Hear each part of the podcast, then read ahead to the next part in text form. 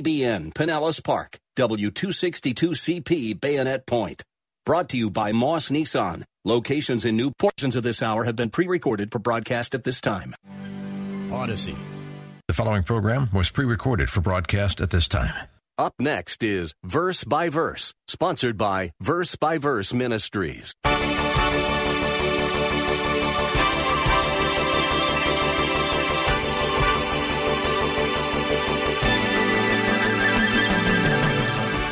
That's a rebuke to us, but also we want to be corrected and instructed in righteousness. What made them attentive to the Bible, attentive to, to the Bible to listen to it for six hours, and we have a problem with it for six minutes? I mean, we want to learn from this. Are there reasons in the text? Does God give us some reasons, and does sanctified common sense give us some reasons about this? In other words, how can we be better listeners of the Word of God? That's what we really want to focus on.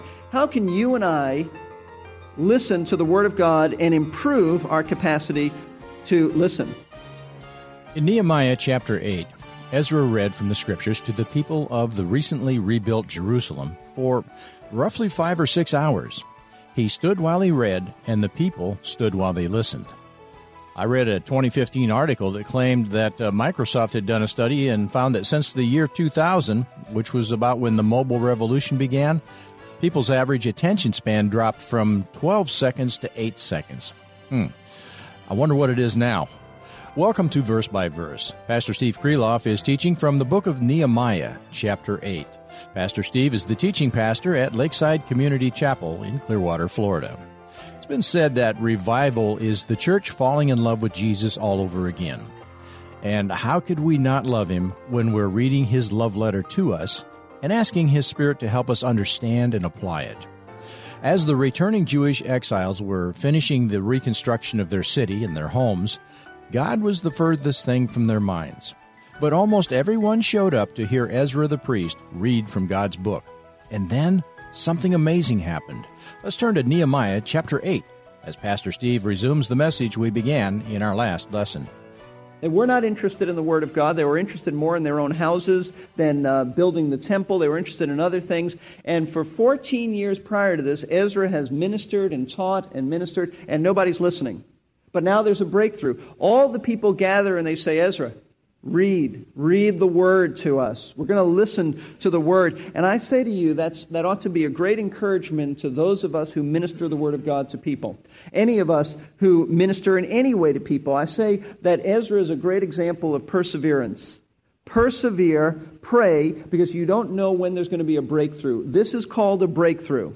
This is a breakthrough and a tremendous opportunity. So if you're discouraged about your ministry, Nobody seems to be listening. Nobody seems to care. Persevere, pray, and uh, wait for God to uh, break in with a tremendous breakthrough.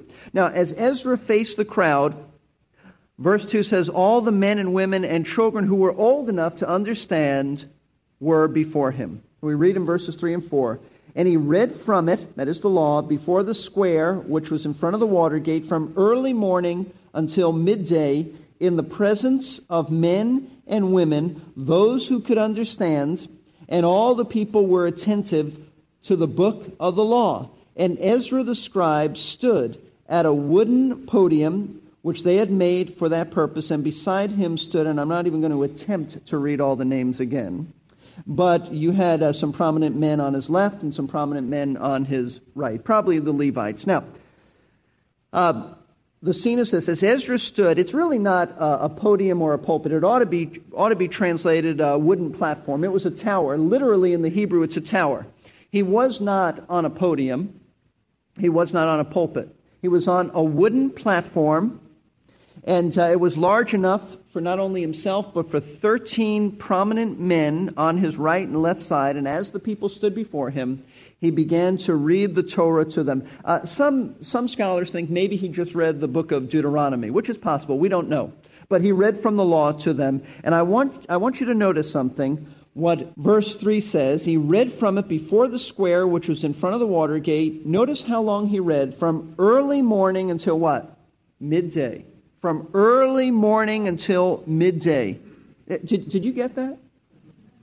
You, I mean, did you get that? He read from the law from daybreak, literally it's from the light. In the Hebrew, it's from the light, from the crack of dawn until uh, about noon. That's five or six hours. And the amazing thing is at the end of verse 3, we read, And all the people were attentive to the book of the law. And later we read in verse 5 that they stood while he did this. Now, maybe they had breaks. I don't know. Maybe he said, Look, take, take a little rest. But we're not told that. So let's assume that they stood for five to six hours listening to the Word of God. And the seventh month would have been about September, so it's not exactly winter time. Five or six hours listening to the Word of, of God. They listened to Him for half a day. Now, I think we have to stop here and think about that. Think about this because how come, I, I pose this question to you, how come the children of Israel could listen and be attentive to the Word of God read for five to six hours while standing, no less, and it's a chore for the average American Christian to sit for a half hour to 45 minutes to listen to a sermon. Why, why is that? Listen, we find it hard. We find people complaining if they have to stand for prayer and a hymn. How dare we move on to two hymns? We've been standing for about three minutes we tend to get bored with a sermon after a few minutes. In fact, instead of wanting more Bible teaching in our churches, the, the trend today is to see how little we can get of Bible teaching. Uh, many churches have uh, changed from it used to be two services on Sunday to no longer having a Sunday evening service. That is the trend. And that is the trend in Bible believing churches. I'm not talking about liberal churches. So the trend is let's get little, as little uh, Bible pulpit teaching as we possibly could. Let's, let's have some other things there. So, how are the Jewish people of Nehemiah's day different from us? I mean, we want to learn from this. That's a rebuke to us, but also we want to be corrected and instructed in righteousness. What made them attentive to the Bible attentive to, to the Bible to listen to it for six hours, and we have a problem with it for six minutes. I mean, we want to learn from this. Are there reasons in the text? Does God give us some reasons, and does sanctified common sense give us some reasons about this? In other words, how can we be better listeners of the Word of God? That's what we really want to focus on. How can you and I listen to the Word of God and improve our capacity to listen? Not too long ago, a young boy from our school, and I may have told you this, a young boy said to me, uh, doing a question and answer time at Lakeside Christian School in their chapel, and a young lad said, uh, said, Pastor, how do you know if the people are listening to you? And I said, I don't have a clue. I don't know if they're listening to me. They look like they're listening to me, but for all I know, they might be thinking about something else. And uh, I, I, don't know. I don't know. Um, how do we help ourselves to be better listeners, not of me, but of the Word of God? Well, uh, I, I think you'd be wise to take some notes on this. Number one, there are some specific reasons why the Jewish people of Nehemiah's day uh, could listen to the Word of God. I mean, obviously, you can go into our culture of the day and television and all that. We saw some things even um, even yesterday. Some of us, uh, the group who's doing evangelistic mimes, went uh, went down to the beach and put on a mime, and we thought it'd be like Italy. You know, they just gather around and listen. Listen, we're too busy. We're too busy. Hardly anyone gathered for more than maybe a minute, and then they moved on. You know why? They're busy going nowhere. Americans are absolutely busy going nowhere. They're really in a hurry to get nowhere. I don't know if you've ever been to the pier. Listen, there's nowhere to go on that pier. You just walk. And it's not like they're going somewhere. You, what, what do you do at the beach if you're on the pier? You just walk. And then when you get to the end, you just walk back. But they're too busy to do this. And uh, so a lot of it goes into our culture. But I think there's some specific things we can look at in the text here. Number one, these people had a tremendous reverence and a respect for the Word of God. I want you to notice verse 5. And Ezra opened the book in the sight of all the people, for he was standing above all the people. And when he opened it, notice this, all the people stood up. When Ezra opened up the law, when he took that scroll and he opened it, the people automatically stood up. We don't, we don't even read that, that he said, stand. They just stood up in honor of the Word of God. Why? Because they knew that the words that they were about to hear were not Ezra's words, but they were God's words to Israel. They were the words of God. You know, one reason I think why we find it so difficult to sit through a sermon and be attentive is that we have forgotten what we do in church. We have really forgotten or have not been taught what a sermon is. A sermon is an explanation of the Word of God. It's not someone's opinion, it is an explanation of God's holy Word. And I think sometimes we have taken that for granted. Oh, it's, it's a sermon, it's a message. He's speaking on the Bible. Now, I'm really not trying to speak on the Bible, I'm trying to explain the Bible.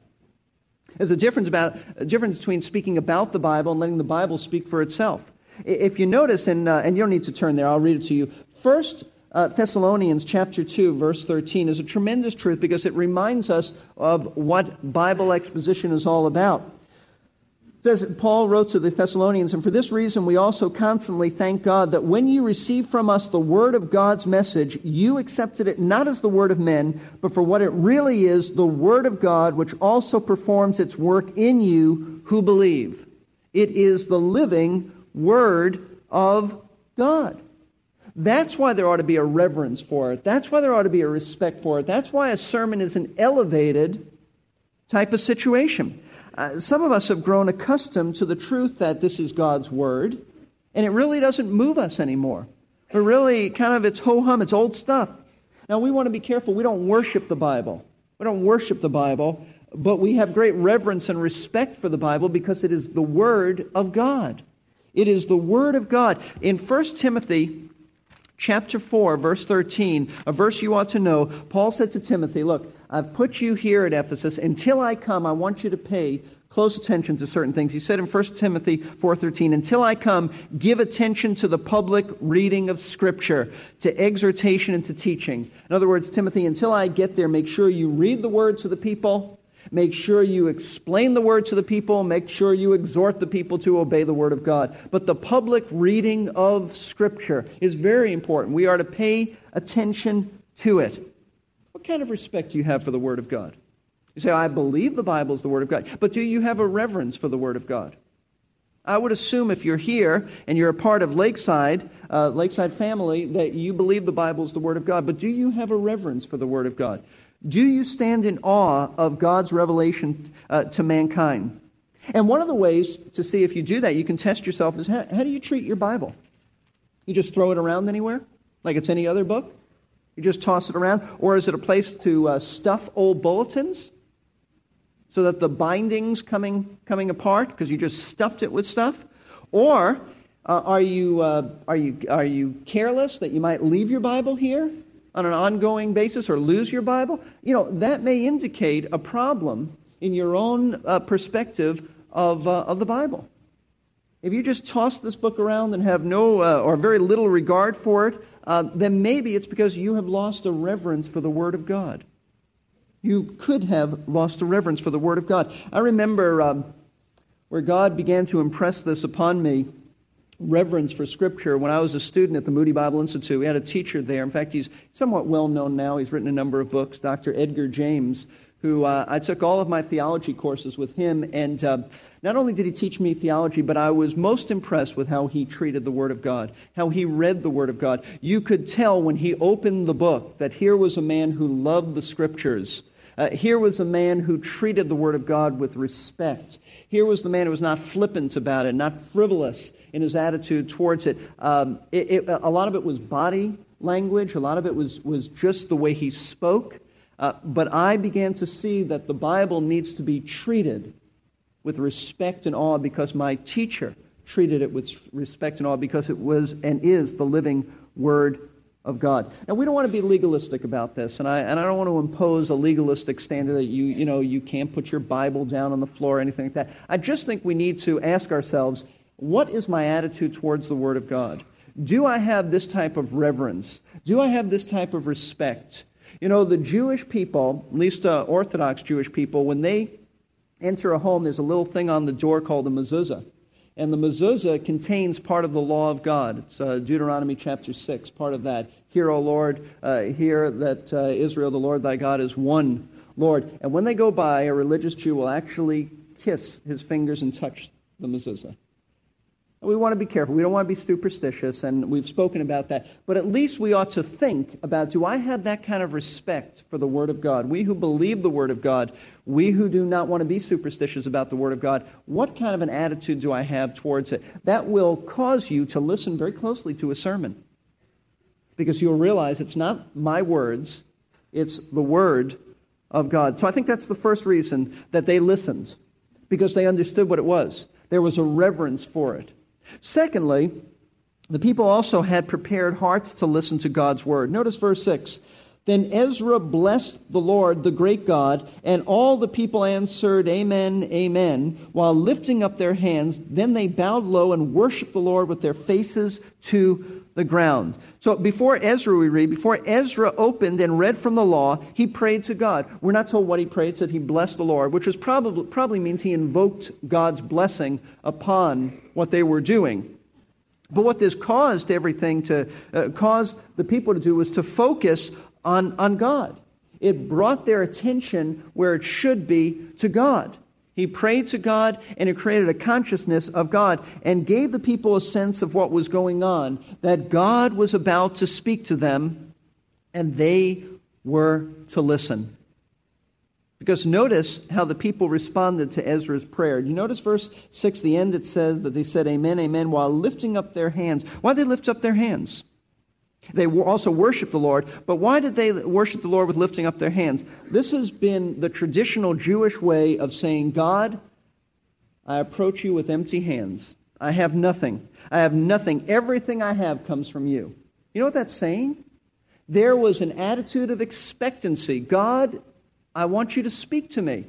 I expect you to speak to me. I, I, am conscious of my need for you to speak to me and to give me instruction. You see, they, were, they had an expectant state of mind. That's, that's what this means. It isn't just a show of uh, what, what you're doing. It's not just an outward thing. It's an outward thing that comes from an inward attitude that says, God, I have nothing.